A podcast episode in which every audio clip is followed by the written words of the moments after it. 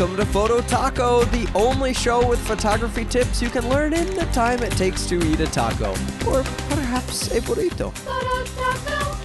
Hey, everybody, welcome into another Photo Taco episode on the Master Photography Podcast Network. I am your host, Jeff Harmon. Thanks so much for spending a few minutes of your day with me. In this episode, I'm going to tell you about two experiments that I'm working on.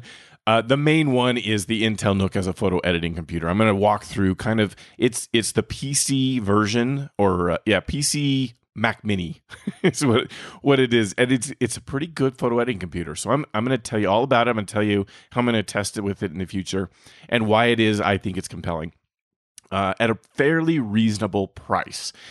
But first, let me tell you about the other experiment that I'm doing. And I announced this in the Facebook Photo Taco group, but you probably didn't see it because that's a problem for me. Um, we have such a great community with Photo Taco. I love the participation that we're getting in the Facebook group. It's such a good and safe and healthy place to for photographers to be able to go and ask questions, uh, answer questions, uh, ask advice on gear and on computers and it's it's a I love the the things that are happening there today. What I can't what's not great for me is I can't really reach you like I did with this whole Discord server sort of thing. Um, it's not something that it just ends up in your feed. When I post into the group, when I post about the episodes, when I post about events, when I post about announcements that of something I'm doing with Photo Taco, I can't actually get to all of you who are in the group. You don't just see it in your feed. You'd have to actually seek out going into the Photo Taco Facebook group for most of everything. It works great if you have a question or if you need some help with something because you have a purpose, you're heading over into the group. You know it's a very good and safe place to ask your question. Create put put your post out there and people will answer it uh, or or at least I will try to get it. I try to get in there like every day to answer questions. Uh, I take a little bit of time off on weekends, but I I try to get in there really frequently and be able to help everyone out because I it's a very important part of Photo Taco to me is my community and being able to support and help all of you who are trying to get better at photography just like I am and a sense of belonging sense of community super super important for me for Photo Taco so but my problem it, it, when you log in and you are looking through your feed you're just you're not going to see stuff from the group the facebook group the photo taco facebook group uh, without seeking it out. And that just doesn't work for what i want to do and how i want this to happen. So i'm i'm trying all kinds of other forums uh, online community things tools platforms whatever you're going to call it. I've looked at slack. I love slack. Slack is a pretty compelling community kind of thing too it's cost prohibitive for one, and I don't think a lot of other people want to be able to go and run it. I know there's free, but it limits how many messages you can have, and it's just not ideal for what I, I'm looking for. It's uh, I've looked at oh all, all kinds of things. Mighty Networks is a really compelling platform. It probably would actually be the perfect place, other than the pricing and the, it's cost prohibitive again. I want a place, I really want to have a community that is free for people to join and be in for the bulk of it. I might want to have some premium features inside of the community uh, eventually be, because a, a, place where you know I can be able to charge for some types of things that are in it, be able to pay for the platform, maybe support the show financially too. But I want the majority of the community to be free, and Mighty Networks just doesn't. It's cost prohibitive for that. Uh, there's been a whole bunch of these I've tried out. Discourse is another service that is pretty compelling, but it's online, like web based only, really. And you get notifications via email, essentially. It's kind of a little bit older style. It's not really a 2020 sort of platform. And I, it's just lacks. It just falls short a little bit of what I'm looking for. I've been trying lots of stuff. That's the point what I've landed on is something I, I really hope that most of you will be give, be willing to give a try. Now, I totally get it. You are busy, busy folks. And it's just not something like the community might not be enough to make you go do something extra in your day. So I get it if that's you. I've already heard from some people because I posted this on the Photo Taco Facebook group and you already said, sorry, man, I love the community, but I have Facebook. If it's not Facebook or Instagram, that's it. That's all I'm logging into every day. And so, so I understand. I, I get it that that's the thing, but what I'm trying out is something called a Discord server. And if you're a gamer, you probably know all about Discord servers because they seem wildly popular with gaming communities. And so it's it's a, a platform where gamers get together and and do their thing together. Uh, they you know arrange to game together. They follow other people. And a- anyway, that that let's not go into details there. How am I going to use it? I'm hoping it can be a a good place for us to be able to go and have discussions uh, where I can have announcements and you'll actually see them and and things like that. So it's also the pricing model is a good one. It works out. I can have the free tier, I can have the premium tier and have that be something that's not outrageously expensive.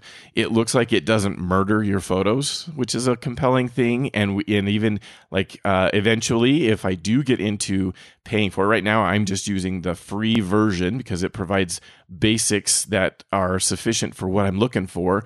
But eventually, if I do get kind of a premium channel and, and we get a little bit of financial support from the community to be able to do this, then we can increase like the file sizes of photos that can be uploaded and and and it looks like it's it might work out really, really well. It does mean you have to have you have to go create a your own user. You have to go create a Discord user. So you go to discord.com, you create a user, and then you can join any of the servers that are created through discord.com. And uh, and then you should be free. So what I'll do is I'll have a link in the show notes so you can do that. It'll also be prominently displayed on the Photo Taco podcast website on the right hand side in the columns there. I'm going to have a link to it. We're going to try this for a few months. I don't know how long it'll be. I'm not telling, I'm not phasing out the Facebook group, at least not so far. Kind of depends on how this goes. I'm going to run both for a little bit. And then in a few months, I'll make a decision um, I'll ask for your help in the community too. I'll ask, we'll see, you know, what, which of the two communities gets the most support over the next few months. And that will make the decision about what we do. If the Facebook community is the one that thrives and gets the most support, then maybe I'll kill the Discord idea. I probably can't run two for a long period of time. I just don't have the time for it. And so we'll see. I'm also looking for moderators uh, so if you want to, if you would like to be a moderator on the Photo Taco Discord server, spend some time, like dedicate. I'm going to spend, you know, a few hours a week in there and like checking out posts, making sure people are behaving themselves then let me know. You can message me, direct message me on the Discord server, and let me know that you'd like to be a moderator, and I will. Uh, I'll try that out. We'll make you a moderator, and I'll give you some instruction of some of the things I want to do, and and have that be a good thing, which is kind of a helpful thing too. That that I can kind of outsource that. Anyway, there's my first experiment. Discord server. I would really love to have you all check it out. I, I get it that it's a whole separate thing you have to log into, but I think it's compelling. So let's try it out. Let's give it a go, and uh, we'll see where this experiment leads. Okay, now on to the the actual topic. I spent enough time on the Discord server, but I need to talk about it in the podcast so I can make sure everybody knows, all the listeners know that it's there it's a good solution now that it's not Facebook too. So if you've been like no Facebook, now there's a thing that's not Facebook to be able to try this out. All right, Intel NUC. Let's talk Intel NUC. Um, what the Intel NUC is a it's a small form factor computer. So like I said, it's it's the PC version of a Mac Mini, and there's actually several kinds of PC versions of the Mac Mini. This is the one that I think is the most compelling that I have seen. And I'll tell you why throughout the, the episode, why it is I think it's so computing or so compelling.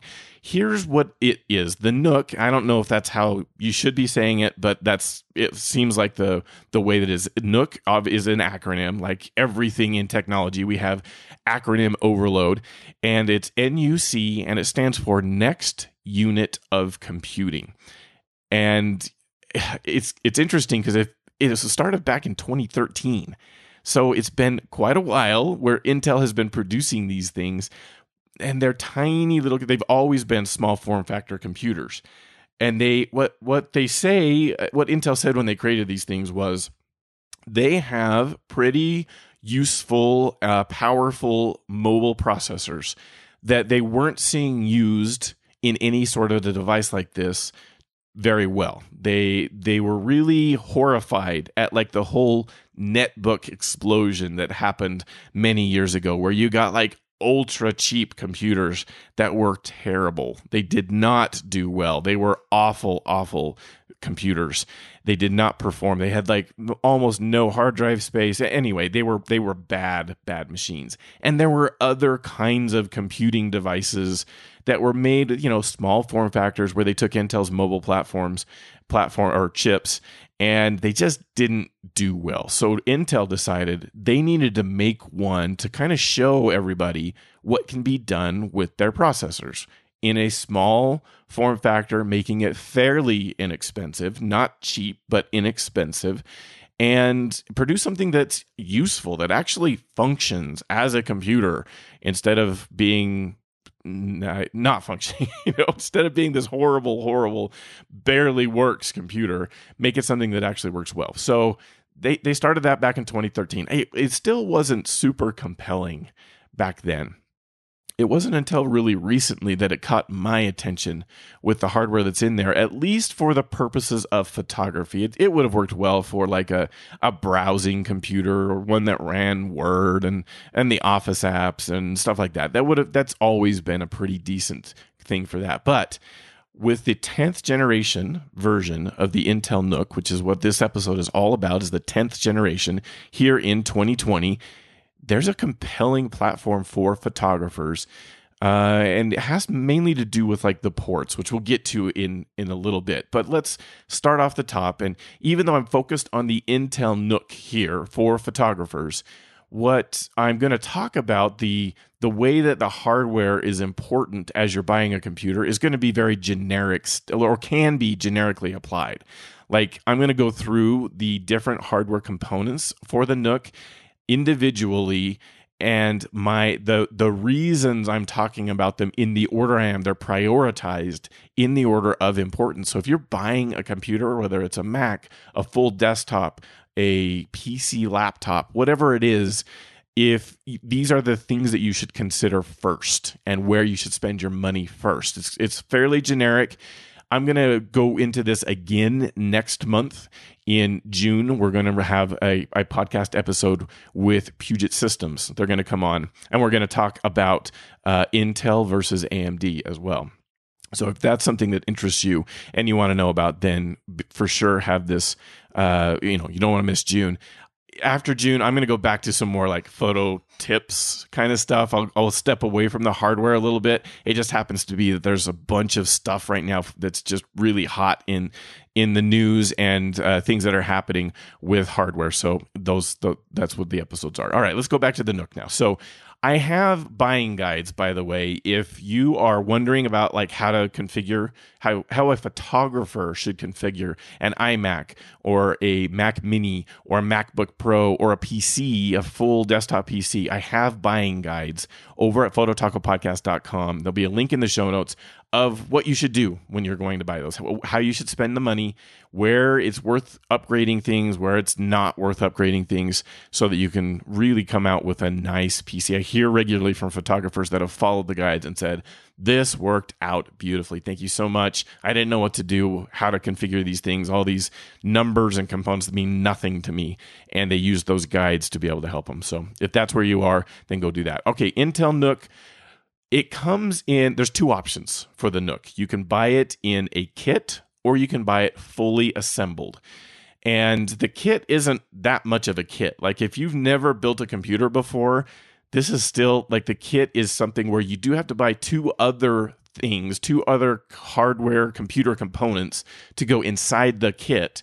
But it's only two. They're really simple to install, super, super easy, which is another compelling reason to do this. Um, the kit versus fully assembled, there's not a whole lot of differences there. The reason now for me, obviously, I like the option to be able to build computers. I've built my own photo editing computers for many years now, and uh, I mean, I'm I'm currently still using one that I built back in 2014, and it was a good build because I'm still using it here in 2020. I'd really like to upgrade and My plan is to upgrade in 2021. I'm hoping memory prices will come down so that that will help in in uh, decreasing the cost of the build. But it, it's something that I've done a lot, and I so I'm not scared of it, obviously, but it's not that hard. And I can tell you that uh, you shouldn't be afraid of the kit option here. The advantage is you get to pick the components that go into your kit. So you get to make some decisions about how big a hard drive you're going to put in it and how fast a hard drive you're going to put in it, along with the memory. How much memory are you going to put in it? And so, uh, and and the quality of those components. How what kind of uh, build quality are you going to have out of your NUC? Where it's when it's fully assembled, you're relying on somebody else to have done this. Uh, it could be Intel. They do have some fully assembled options, or it could be that I found some builders on Amazon that are that look like they have the right things that they're saying. I've never bought anything from them, so I can't attest to like their quality, their customer service, or any of that. But I'll have some links in case like you're so petrified of doing the kit and you want to do this that um, that you need those options. So those will be in the show notes at the end. But I'm gonna trying to instill in you confidence that you can totally do this kit. Um, what I did was I bought this device in a kit form and I brought the pieces to my son who has never built a computer before and I said, I want you to unbox and build this thing. We're going we're going to record it. We're going to record video for YouTube, and I'm going to publish a video of you building the computer. He's like, okay, let's do that. So we did, and it didn't take very long. We have a, a little 15 minute video where we walk through the unboxing and build of the computer all the way through, like launching it with Windows for the first time. So it's it's totally doable. If you're listening to this, this sounds interesting to you, and you've never built a computer before you can do this. You can totally do this. And that's not, again, it's not really to save money because the kits that you can buy, uh, at least for what I priced out, they are similar to what I did with building my own. It's because you can choose your own components and you can guarantee that the build is going to have high quality or the highest quality that you can get based on the recommendations. I'm going to go through what I recommend for each of these components and a high quality kit for photographers to be able to run Photoshop and Lightroom really well on one of these Intel NUCs. Okay, so the kit starts off with really what you have to choose is the processor that's going to go inside this NUC. And this is a super important decision, not only here with the Intel NUC, but like I said, with these components that I'm going to talk about, the same applies to everything that you're going to buy with a computer. The processor today in 2020, here in May 2020, uh, it is the most important factor by a li- wide margin for how well Lightroom and Photoshop function. And if you, so if you are editing using those tools and other tools too, most of the tools, editing tools today are still, it's a term called CPU bound. The performance is almost entirely impacted or uh, it the the thing that makes the computer perform and run those that software well is the processor. So you have to pay attention there. You have choices with the NUC of Intel Core i3, Core i5, or Core i7. Now, this is a thing from Intel, so AMD is obviously not an option. There are some AMD devices that are similar to this. I'm going to recommend against them for one reason, and that's the ports that are that can be offered. But for let's just kind of set that aside for right now. Throughout this whole episode, we're just going to ignore AMD, not because they don't have compelling solutions because they do. I'm my next build is likely going to be an AMD based computer. But in this specific thing that we're looking at, and we're looking at this very small form factor, relatively inexpensive computing device for photographers, the Intel unit, the Intel NUC is the thing that seems most compelling, and, and that's where we're going to stay. So you have your choices Core i3, Core i5, Core i7, which is also the choices you have on a number of desktop computers or Macs. Macs only offer the Intel processors as well. And it, the advice I'm going to give you here is the same advice I'd give you on the others. I really, really recommend the Core i7 over the Core i5 and Core i3. Now, does that mean Photoshop and Lightroom won't run with those other cores, uh, the other processors? Of course not. It'll run, and it will run decently. If your budget doesn't allow anything but the Core i3, if you are like really stretching even to buy this new computer that but you just you need something to improve the the performance of Lightroom and Photoshop, Core i3 can get you there. It can probably be a good, a decent update from where you might be if you have an older computer that you're struggling with. Then Core i3 can totally work. It's just going to work better with Core i5 and Core i7. And in the case of the NUC, there's two things around the processor that you need to be aware of. The first thing is that the Core i7 or these processors that are in the NUC are not the same thing as what are in desktop computers. They're they're mobile processors and there's a different emphasis as Intel builds these things there's a different emphasis. They happen to be saying like it still works well as a computer. So you can make an inexpensive device like the NUC, use the mobile processors, and really still end up in a really in a good place with lots of computing potential and possibilities but it's not nearly as big as a desktop PC, a desktop computer with the desktop versions of the core processors. They're they're different. These processors being the mobile version, they're about 25% less powerful as a desktop computer device. So I, I, have a graph in the show notes that you can see compa- comparing this 10th generation Core i7 mobile processor to a 9th generation, because the 10th generation aren't out as I'm recording this, to the 9th generation equivalent processor. There's more there's better processors even than that on the desktop but they're even more money but it's kind of an equivalency thing there and yeah, you get about 75% more power in the desktop solution, at least in general computing. Now, so this is in conflict then, right? I, I said photographers really want or need to have the best processor they can buy uh, because that has a very direct impact on how well Photoshop and Lightroom run. Yet this one is 25% slower than those processors. So I'm giving up 25% of performance in buying one of these NUCs. Absolutely true, except it's not quite that bad. So there's two reasons this is okay for photographers.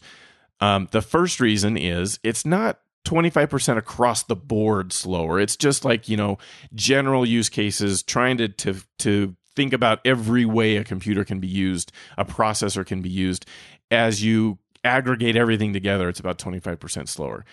In single threaded computing, when you narrow the scope down to just the stuff that's single threaded, which is mostly what Lightroom and Photoshop has today. They don't do a ton of multi-threaded processing. They they mostly do single-threaded, at least right now. Uh, it's only about 13% slower. So you're still giving up 13% of performance, but it's not 25 and it's it's a very acceptable trade-off to me for reason number 2 why this is still a compelling thing it's a tiny little computer. This is an itty bitty device, the, the size of a Mac Mini. Essentially, it's a little larger, a little taller, but it's it's a really small computer. But it still has a whole bunch of things that are super compelling about it. So yes, I I'm going to tell you right up front, you're making a little bit of a sacrifice on the performance of the computer from what is possible with a modern, fully big desktop computer. But this thing's tiny and it offers incredible ports. And it's I've, I've already done a little bit of testing, not enough to share any results with, but it's compelling. It does a really good job with Lightroom and Photoshop. And then the cost is much, much less. You can get a full desktop computer or a full computer, not desktop, a full computer here for significantly less money than a build, even a modest build on a full desktop computer. Now, uh, setting aside AMD again, we're not we're ignoring that for the moment. That's next month's episode. but setting aside that, it's it's just super compelling. Um, okay, so performance wise with the NUC NUC kit, if you're going to buy one of these, Um, the Core i3 to the Core i5 to the Core i7, what's the difference and what's the cost? So the Core i3 has only about 41% of that single threaded performance of the Core i7.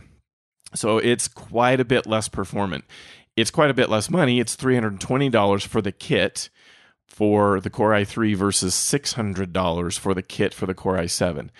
And then the Core i5, that it's about 63% of the performance of the Core i7 and it goes up quite a bit in money into $500 so it's only 100 bucks short of the core i7 which means to me if you're on a super tight budget the core i3 is is your option. That will be a decent computer. It will do well with lightroom and photoshop. It won't do spectacularly. It may struggle in some areas uh, the compositing, uh, some of the filters in in Photoshop, uh, some of the sliders in Lightroom may not perform to the fullest potential but it's going to work. It's going to work quite well, and it totally would be an option for budget computers. In fact, if you want a super tight budget, this Intel NUC budget comp- configuration I'm going to tell you about may be the best budget PC I can recommend here in May of 2020.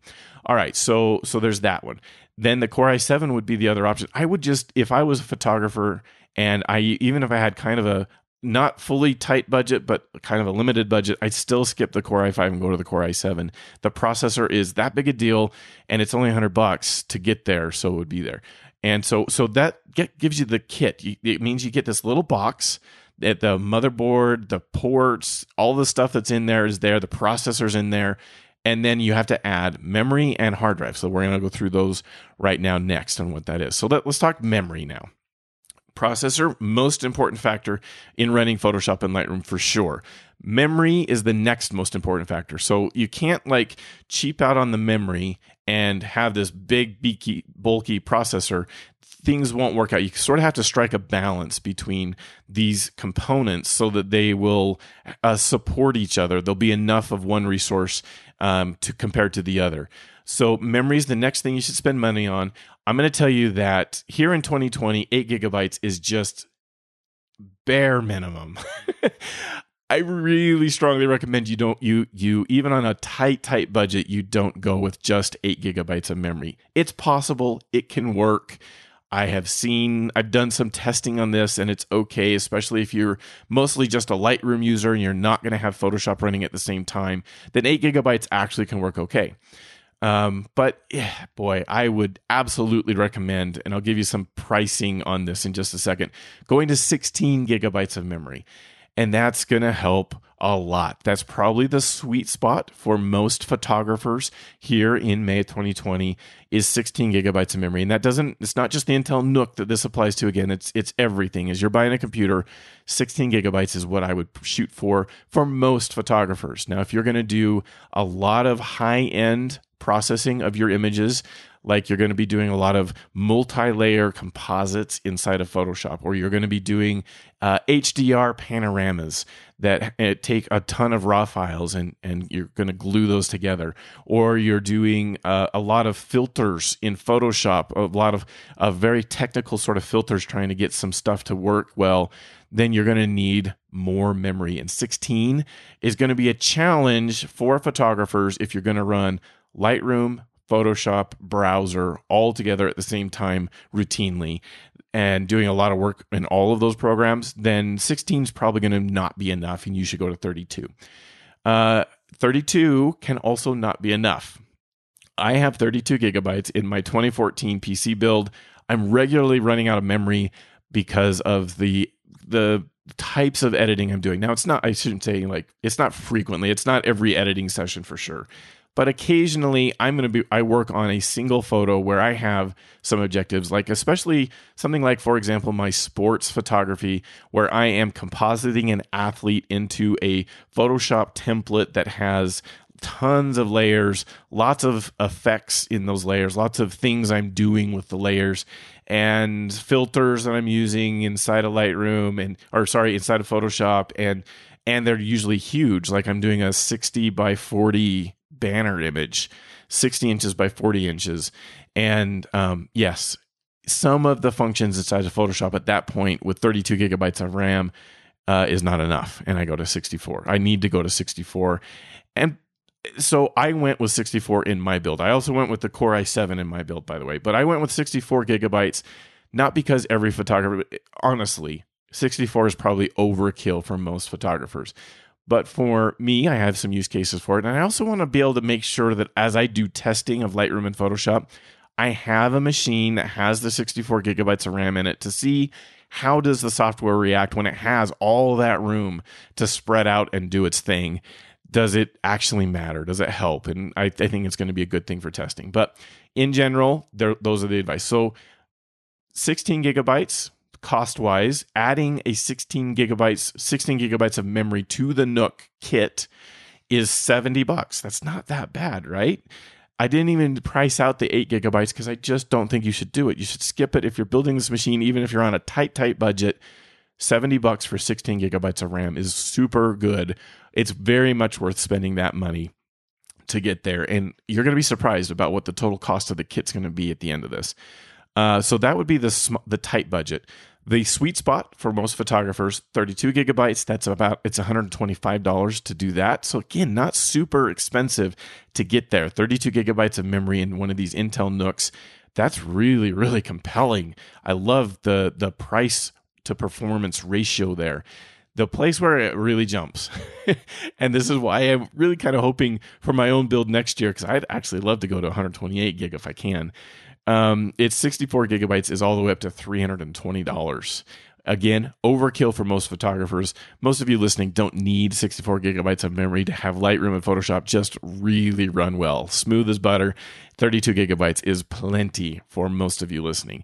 So there you go. Those are the options for the NUC as far as memory goes. So again, processor, spend as much as you can there. And then memory, kind of the sweet spot, 32 gigabytes, but 16 will work super, super well. Now let's move on to the hard drive. That's the third piece you need if you're building an Intel NUC is the hard drive. And I've been recommending, and I'm sure most of you heard this, even if you're not a, a techie, you've heard the term tons because there's so many people that talk about it. And that's an SSD drive for your operating system and your programs. It's even good to have an SSD drive for your Lightroom catalog and your photos but it kind of turns out that's not nearly as big a deal as I had anticipated it being. I tested that out. There'll be a link in the show notes to the article where I talked about that. But for your operating system, which on this NUC, you're going to be installing Windows 10. Um, and for Photoshop and Lightroom, it's really helpful to have an SSD there. It's also helpful that Windows can use the SSD, a super fast SSD, as kind of extra memory it's uh, it's a swap files thing and if you don't know what those mean it doesn't matter. It means that as your if your computer runs out of the actual memory that we just talked about that 16 or 32 gigabytes of memory it can use this hard drive kind of as virtual memory. It can like reach out and start using the hard drive as a way to be able to compensate for the fact that it doesn't have as much memory. And so having this ultra fast ssd drive as an option there means the penalty for not having enough actual memory and going to this virtual memory is very low and it, it does a really good job. So the Intel NUC, here's where I'm talking about like ports and connections and the things that are available. It's got the most current options available for connecting an SSD drive. So it's a, a PCIe M.2 NVMe connection is available inside the NUC. You get ultra blazing fast speeds for connecting an SSD drive, the most, the fastest speeds available today here in 2020. And that's so compelling. This is not a device that cheaps out on everything. It's just making some compromises that are, uh, are worth it to be able to save some cost and still end up with a really good computer. So you can get uh, one of these super blazing fast SSD drives. I'm going to recommend the Samsung 970 Evo Plus SSD version. There's lots of these SSD drives available. There's a ton of manufacturers, good manufacturers. So if you know something about these things, feel free. Like that's why you can choose the Intel NUC. You can go choose your own SSD drive, whatever you want. But for you who may not know how to choose, that's the one I'd recommend. And it's because it consistently has ratings of having extremely high price to performance. That's kind of what we're after here. We're trying to build a computer that has high price to performance and is really compelling that way. So the Evo Plus series, they're really fast, but they're the cost, the the yeah, the cost of them is extremely reasonable, and um, it, it's awesome. It's really really compelling. Um, so there, there's those. There are other options. So you can use a little bit slower SSD drive that are the SATA 3 type connections. The Intel NUC supports both. In fact, it's a really good way to be able to have like super, super fast system drive for Windows, Lightroom, Photoshop, your applications, and then add a second kind of slower but less expensive SSD like the Crucial MX500 drive that's two terabytes in size for a very reasonable cost. And now you'll have two terabytes of storage for maybe your catalog and a lot of your photos, maybe not all of them, on that drive that's an SSD and is, is fast, but not super fast like the Evo Plus drives. Anyway, let's not focus on that. Let's get to the these drives. So they come in different sizes, and that might be the next thing. So besides the brand and type of drive, then how big? How big a drive do I need? So I'm going to tell you right off the bat, you can buy these in 128 gigabyte sizes. Don't make that mistake. I have done this. It is awful. It is terrible. You are in a constant battle trying to figure out like what you can delete from one of these SSD drives.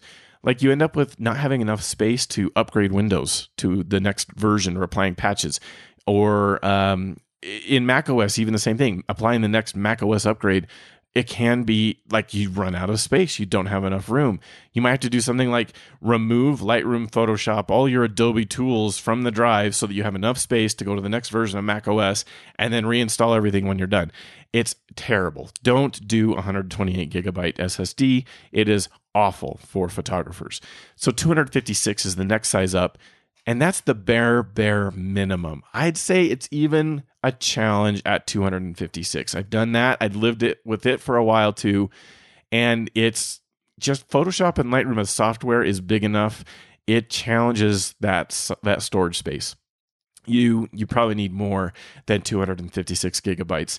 I'd say it's it's good for a small budget. If you are on a super tight budget, it's still worth the the performance that you can gain in having one of these super fast SSD drives and going with 256. And then just make sure you have another drive in the computer or outside the computer. There's some really good options for that that we'll get to in just a moment.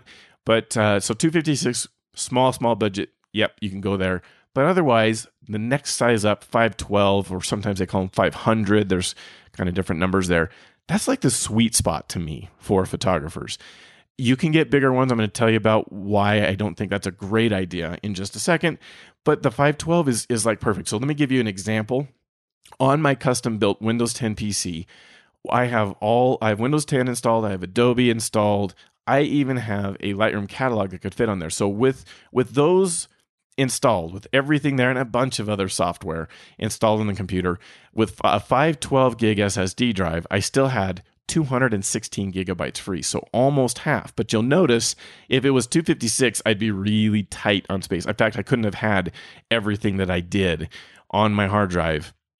The 512 really gave me room. Now, my Lightroom catalog today, as I'm recording this, is 115,000 photos in the catalog. Yep, 115,000 photos and it's performing beautifully, beautifully. You don't have to split up your catalogs. I've talked about this already on the show. Um, it's 85 gigabytes of storage for that catalog. Now, it's none of the photos. It doesn't include a single photo in that storage uh, amount. It's just my 115,000 photos that are in it. So I could totally fit that catalog on the same SSD drive. I happen to have another SSD drive in my computer. And so to like maximize performance, I actually put it on the separate SSD drive. But I totally could have put it there with a 512 gig drive. It's reasonable that photographers could have Windows, Lightroom, Photoshop, browsers, other applications that you're going to want, and your catalog could all go on that super, super fast SSD drive. And that could work out really, really well. There are bigger ones yet. You can go up to a one terabyte drive. You can go up to a two terabyte drive. Uh, I don't think in the Evo Plus line you can get to four, but there are also four terabyte versions of these things.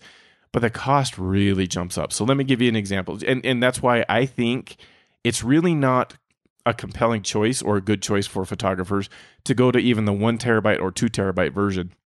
And that's because it doesn't really give you enough storage to have all of your photos there.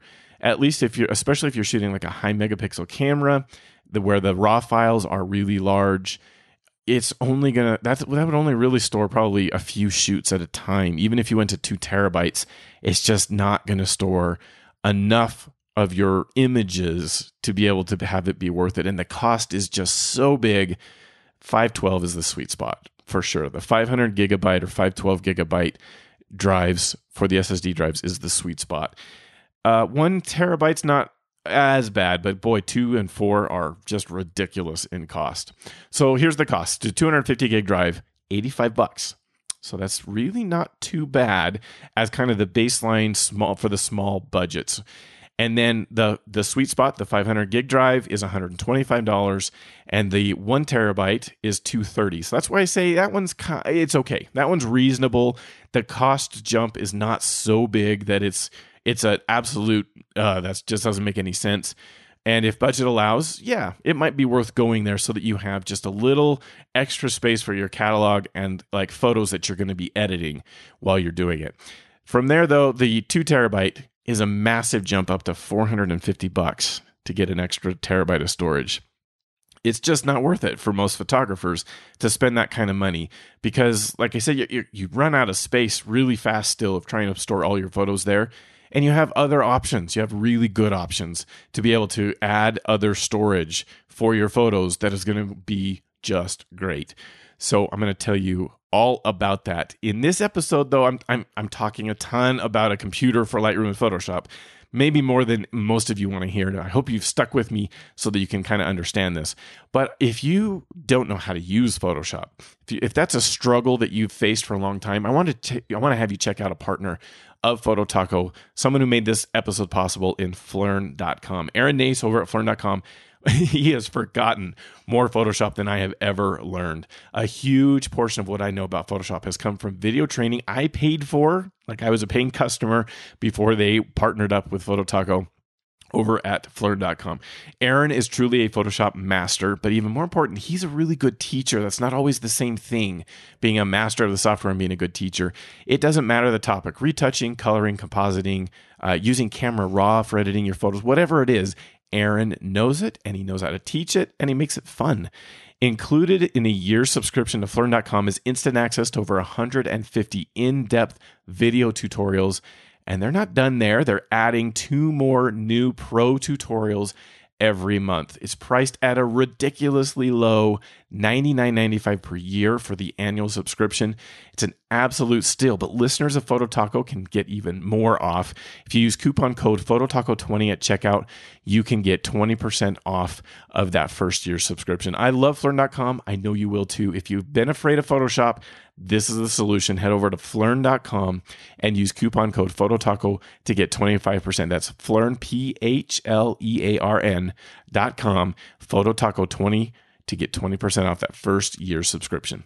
Next component up is the graphics, the Intel NUC graphics for photographers. And maybe you've already figured it out. I mean, if you think about it, it's it's the same problem the Mac Mini has, the same challenge. I shouldn't say problem, the same challenge the Mac Mini has.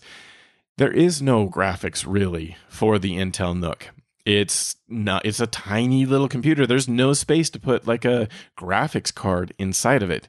There's no PCIe slots inside of it. It's it's going to be the Intel UHD 620 graphics that are built into the processor. Now that may sound like bad news and if you have stayed away from the Mac Mini or some of the lower end MacBook Pros because of the same reason. They don't have graphics, a dedicated, it's called discrete graphics card in computer terms, but they, they don't have those. And you're thinking, as a photographer, I'm doing a lot of graphics. That's like what I'm doing. I'm twiddling, I'm playing with pixels, and it seems like that's what a graphics processor should do. And that's true. But there's two reasons. I, I, love that I have like two reasons for everything. But for there's two reasons why this isn't bad news for photographers. Uh, the first one and the most important reason right now here in May of 2020 is the performance of both Lightroom and Photoshop. It is far more impacted by the things I've gone through already the processor, the RAM, and the storage than it is by graphics cards. They just don't make that big a difference in Lightroom and Photoshop. Now it's changing. It's changing. Adobe's released some updates where more and more of Lightroom and Photoshop with every release is is being changed where graphics cards, processors, if they're there and available in the computer, will be used and will make things work better. That's absolutely changing. I hope at some point this becomes a massive deal. I hope Adobe makes it so that the GPU is something that becomes a big deal, but it's just not. Here in mid 2020, it's not a huge factor. So that's the biggest reason this is not a big deal. It's going to work great. I mean, you got to think about it. Apple has a whole bunch of computers they offer where they don't have a good discrete graphics card inside it either, and it's working well. We don't have photographers like complaining like crazy that it's not working because it does. It works. So you you can definitely uh, not worry too much about it right now. In the future, it might, and that goes to point number two: why this isn't a big deal with the NUC. There's some seriously good options for being able to add an eGPU. The ports on this computer are insane. They are really, really good and super compelling. And it makes it feel like this thing was designed with a photographer in mind. They weren't, they were designed to show off Intel's. Uh, components and pieces and, and the ports that they have. And it is a reference platform for intel about how you can make a good relatively inexpensive computer and still have it perform really really well. But um, if at some point Adobe does get their acts together on GPU and they make it so that Photoshop and Lightroom really, really want and need a GPU to make it so that things work well, then you could add something like the Sonnet eGFX Breakaway eGPU box. That's about 250 bucks. And an AMD RX 580 graphics card. Now, I, I'm saying AMD there for a specific reason, and that's because if I was to buy this today, that's what I'd buy.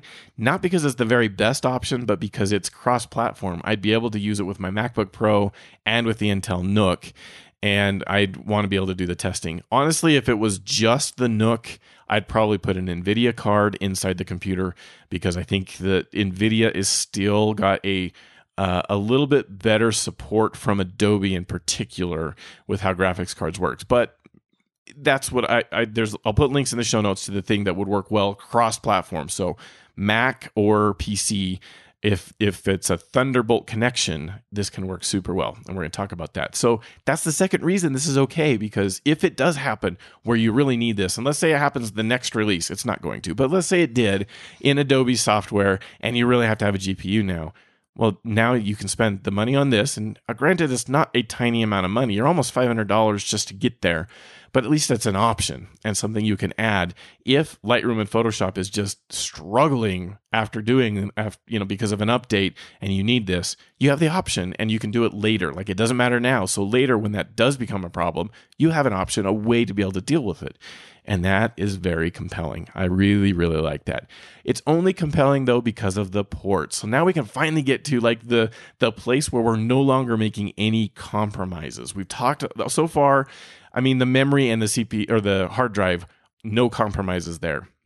But with the processor and the GPU, we're making some compromises. You're making a, about a 13% compromise in the processor, and you're making a 100% compromise on the graphics card. It just happens to be that that doesn't really matter right now for Photoshop and Lightroom. So then, but this is where you're you're absolutely not only are you're not making a compromise, it's like it may be better than a lot of other computers that are available out there on the market as far as the ports that are supported.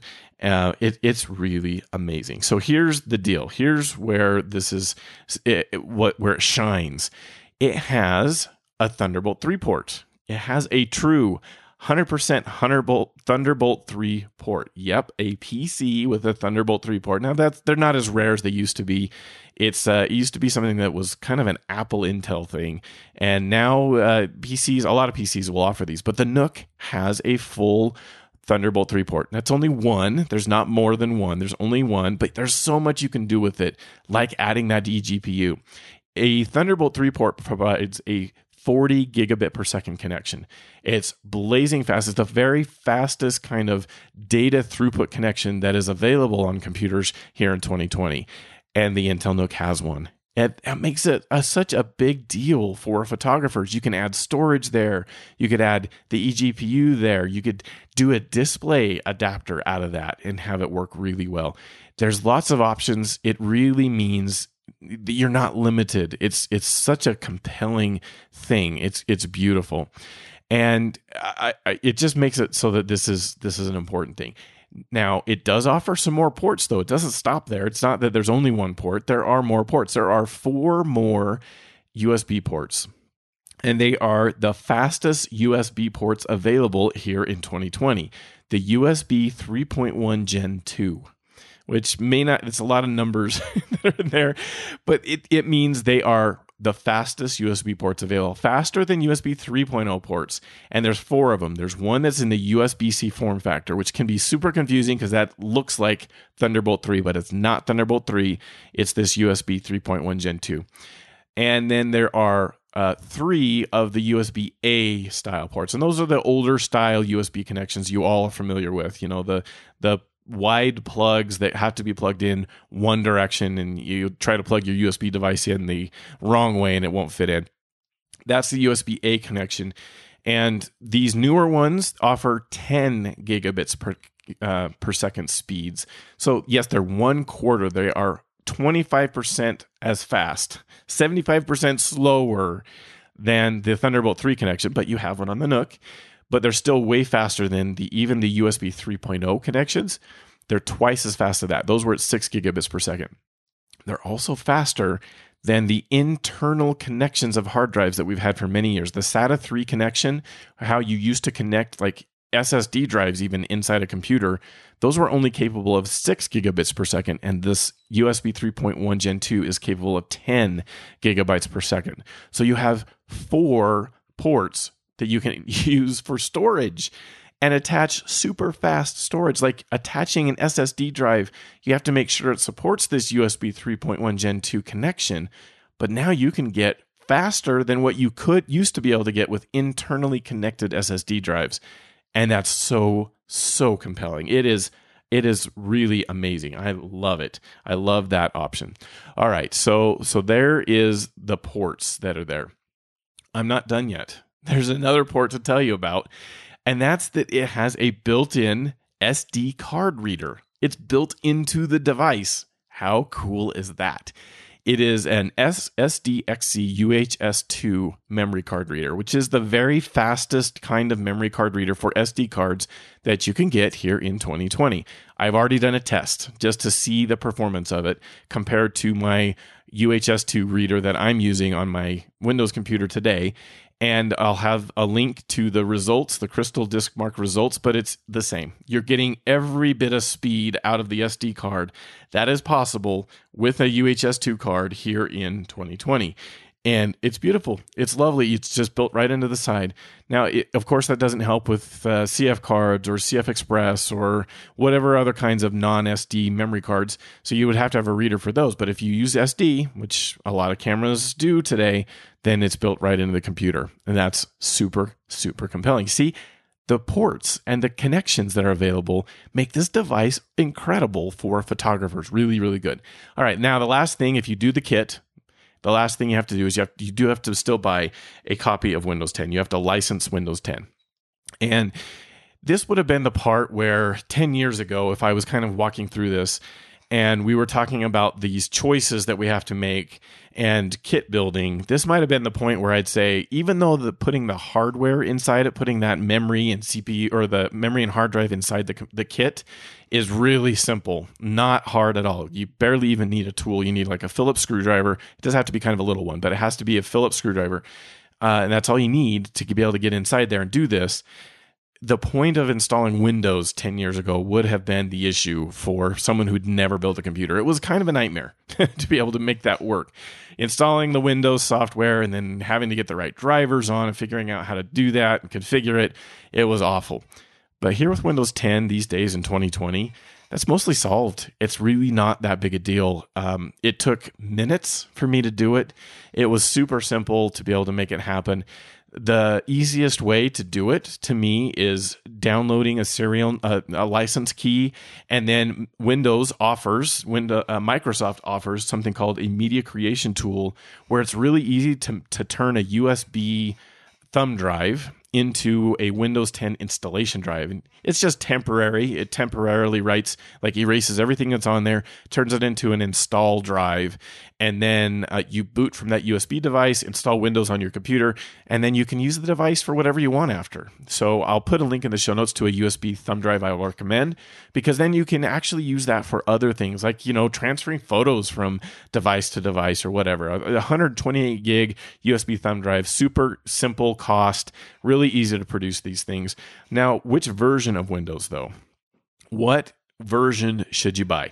You have two choices. You have home you have professional. And I am going to argue that you should spend the money on pro, even on budget computers, although my total budget cost is not going to is going to go home. But eh, here's why. There's one feature difference between the two that makes it something why I really, really think photographers should go with pro. And it's not like a a feature uh, function in Windows that matters because I don't think anything in Pro eh, that way is a big deal for photographers. It's the ability to delay updates. With Home, you can delay updates for up to 35 days. If Microsoft puts out a new version of Windows 10, you can delay it up to 35 days. It's not super simple to do that, but you can delay it up to 35 days. In Pro, you can delay for a full year. You can wait for an entire year on an update. And that way, you know, we've I, I if you listen to the show, you've heard tons about me saying like problems that Microsoft and Apple and Adobe have had with updates to their software where people end up running into problems and frequently a fresh new update has an issue and you need a patch to the update or two patches to the update before it's safe for photographers to be able to go and apply it and not run into problems, not run into challenges. And if you buy home, you can only put that off for 35 days and then it's going to install and you don't have a choice in the matter. Now, in some ways, that's good because we do need people to keep their operating systems up to date, patch it for security reasons but if there's a problem with it, you're going to have no choice but to go to it for 35 in you know, after 35 days. And I think photographers need to have that choice, that ability to be able to put it off. Most of the time, you're probably going to want to install it, but if it's a problem, you have at least the choice to wait. It's worth the $50 to me to be able to have that choice. If it's not to you, if 50 bucks is a big deal and you don't need that choice to be able to delay, then home is going to be a great option. There's really no other difference that matters to photographers between the two uh, other than being able to delay updates. Okay, so let's go over the full kit options now then. What does the final grand tally come up to? You may have been trying to calculate this in your head or you might be seeing in the show notes what it is. But let's let's go over. I created a low, medium, and bud, uh, high budget categories for these, and how I would configure these. So in the low budget category, if you are super super tight on budget, and you're you're thinking like, I really wish I could get a new computer that would run Lightroom and Photoshop better than what you have today. Maybe you have a computer that's four, five, six years old, and you need something, but you don't have a lot of budget. Here's what I recommend: the Core i3 kit Intel NUC with 16 gigabytes of memory, a 250 gig drive, and Windows 10 Home is going to run $605. That's it. A $600 computer. It's not going to be up to some of the more challenging things of running Lightroom and Photoshop together, doing composites in multiple layers, and like HDR panorama merges. It's not going to be very good at that. But for doing an edit of a senior photo shoot, totally up for that. Yeah, it's it's going to work well for like running, running Lightroom for most of the edits, and then occasionally popping into Photoshop to do, uh, you know, content aware fill or a healing brush or maybe a, a bit of frequency separation on a model it's going to work great for those use cases. It's going to be awesome for doing that. A, a, landscape edit and being able to do like a single image and start off in Lightroom and maybe go into Photoshop to touch up a few things again, content aware fill or whatever, it's going to be great. It's going to work really well and totally be worth the $600. Whereas if you go really cheap on some other desktop PCs, it may not because they may not have Thunderbolt connections. They may not have any ability to uh, add super fast storage to the device. I think this is a more compelling low budget item than most anything else I have seen so far. And if you think you have something that would challenge for that, now AMD aside, AMD builds, that may be a more compelling thing. And I, am going to get into that next month. But uh, for Intel, this is really compelling, a really good option. Medium, I'd go Core i7. Yep, all the way to Core i7, not the Core i5. 32 gigabytes of RAM. 500 gigabytes of SSD storage, Windows 10 Pro, and you end up at 1030. Now that's kind of a big jump, 605 to 1030, but the jump in performance is big. It's very big. And then there's high, the high end budget this would be a really nice machine. And this is essentially what I went with. I guess I went with a little less disk, a little less SSD, but here's here's where you could go. Core i7, 64 gigabytes of memory, 1 terabyte SSD, Windows 10 Pro, and you end up at 1330, $1,330 for a pretty high-end editing computer that could do most anything with Lightroom and Photoshop. And ah, super compelling. Now, for comparison pers- purposes, I am not hating on the Mac Mini here. I think the Mac Mini is a really good photo editing computer for people who prefer Mac OS. And that's if that's you, that's awesome. And you should go check out my guide on how to configure the Mac Mini. Although what, a lot of what we just talked about is what I'd exactly what I'd recommend for the Mac Mini as far as the processor, memory, and hard drive and those really are the choices you have to make with the Mac Mini too. So, um, just for comparison, though, they similarly specced out. They are slightly faster. Uh, the Mac Mini is about 22% faster overall on the processor um, over what is here in the uh, with these because they, they have a, a, better CPU in them. Uh, but single threaded, it's only about 8% better. So, you know, there is a performance difference between the Intel NUC and the Mac Mini. The Mac Mini is going to be a little bit more powerful as you're using it, but the cost difference is tremendous. So, six that low end budget, the the NUC was $605. The Mac Mini, a comparable Mac Mini, is $1,000. That's a big difference in cost, huge difference in cost. Again, Mac Mini is a little more performant, but it's just not that much. The price to performance ratio is not as good with the Mac Mini for sure. The medium budget, 1030 for the Intel NUC, it's $1900, almost $2000 for a comparable Mac Mini. And the high-end budget, which was 1330 for the Intel NUC, is $2500 for the Mac Mini. So big difference there in cost in being able to get kind of a high end photo editing computer. If going through all of this, you th- say, This sounds great, but I just don't think I can build it. Um, I'm going to have a grid, a, table of a bunch of options um, for a builder that that will build the Intel NUC for you and install Windows on it and, sh- and send it to you. Um, their various costs, all of them are pretty low pretty good. I couldn't really find a Core i3 build. So if you are after that super tight budget build, that $600 computer, and to, to be able to have Lightroom and Photoshop work well, um, that's it's going to be a challenge. That's not really a feasible thing uh, in a, a pre-built machine. I couldn't find one where they had Core i3, so they're all Core i5 or Core i7. And I really recommend you don't go to the Core i5, but you it, it, just for budget purposes, if if that happens to fall in line a little better with your budget, then it's a decent option, and I'll I'll put it out there for you to do that. So there's links to Amazon builds. And remember, all those Amazon links are affiliate links that helps support the show a little bit if you're uh, wanting to use those. Okay, I know this episode went on long. I probably lost most of you along the way because there's a lot of you that don't really care that much about this, but I, I hope that it helped some of you. And I'd really love to have you do it. In fact, you could go let me know on the Discord server, right? We have a brand new way to be able to interact with the Photo Taco community.